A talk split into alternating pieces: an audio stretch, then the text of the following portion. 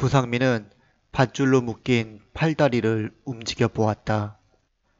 한참을 용을 쓰다 보니 왼쪽 팔이 묶여 있는 침대 기둥이 헐겁다는 게 느껴졌다.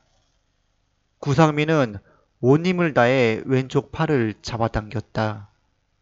그렇게 한참을 밀고 당기자 기둥이 서서히 빠지는 것이 느껴졌다. 그때 갑자기 뭔가 이상한 한기가 느껴졌다. 구상민은 침대 기둥을 보다 말고 정면을 올려다 보았다. 어! 어느새 흐릿한 형상의 조아라가 어두운 허공에서 구상민을 내려다보고 있었다. 곧이어 흐릿한 하얀 손이 구상민의 목을 감싸 쥐었다.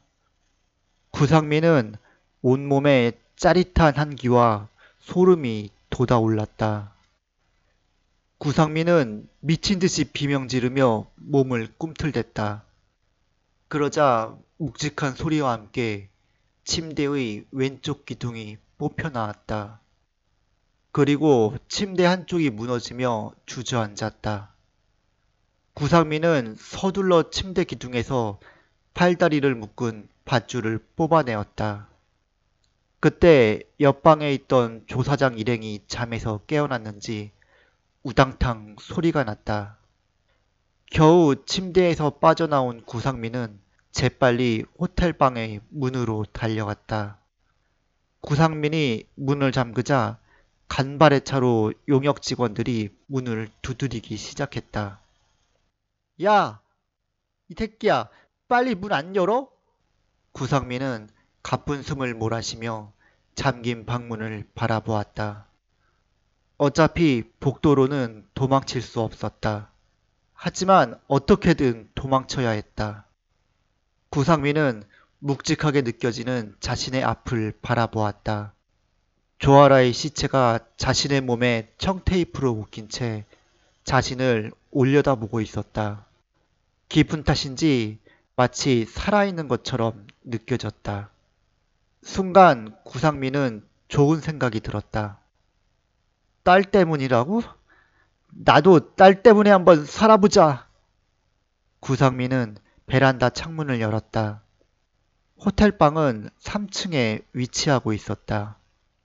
구상민은 뛰어내릴 생각을 하니 눈앞이 아찔했다.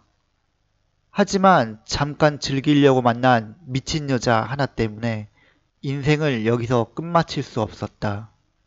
구상민은 이를 악물고 베란다에서 뛰어내렸다.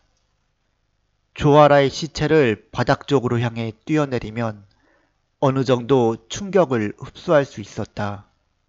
구상민은 머리를 보호하기 위해 양손으로 머리를 감쌌다. 그러자 한순간에 아스팔트 바닥이 눈앞으로 달려들었다. 퍼!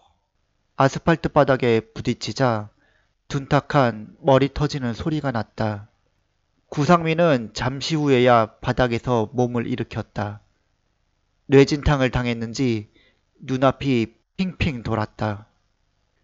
그러나 다행히 조아라의 시체가 대부분의 충격을 흡수해서 큰 부상은 없었다. 다만 조아라의 머리는 참혹하게 터져버리고 말았다.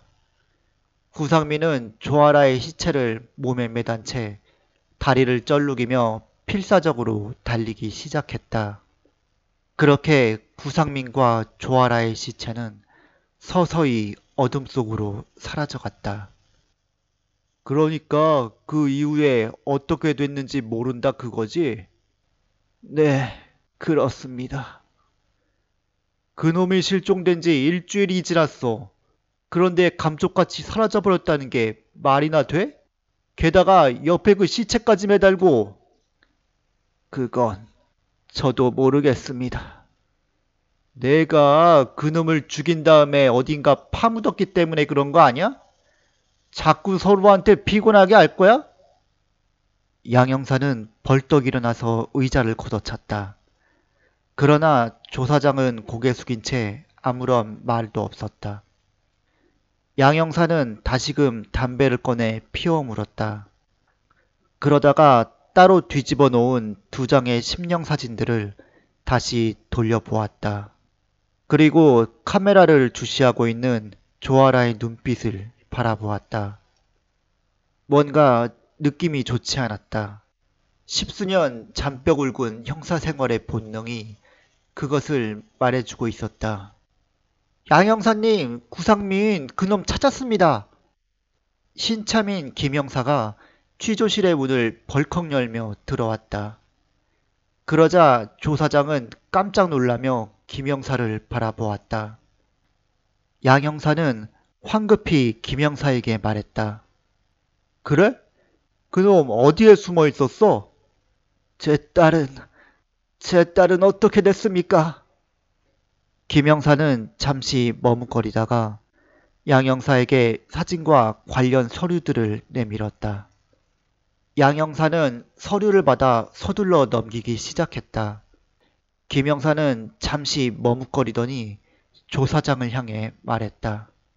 이틀 전에 울릉도의 절벽에서 동반 자살한 남녀의 시체가 발견되었습니다. 그런데 그게 구상민이랑 피의자 따님이라고 국과수 결과가 나왔습니다. 이틀 전이라니요. 그럼 5일 동안 둘은 도대체 뭘 했다는 겁니까? 그리고 울릉도에서 발견되었다니.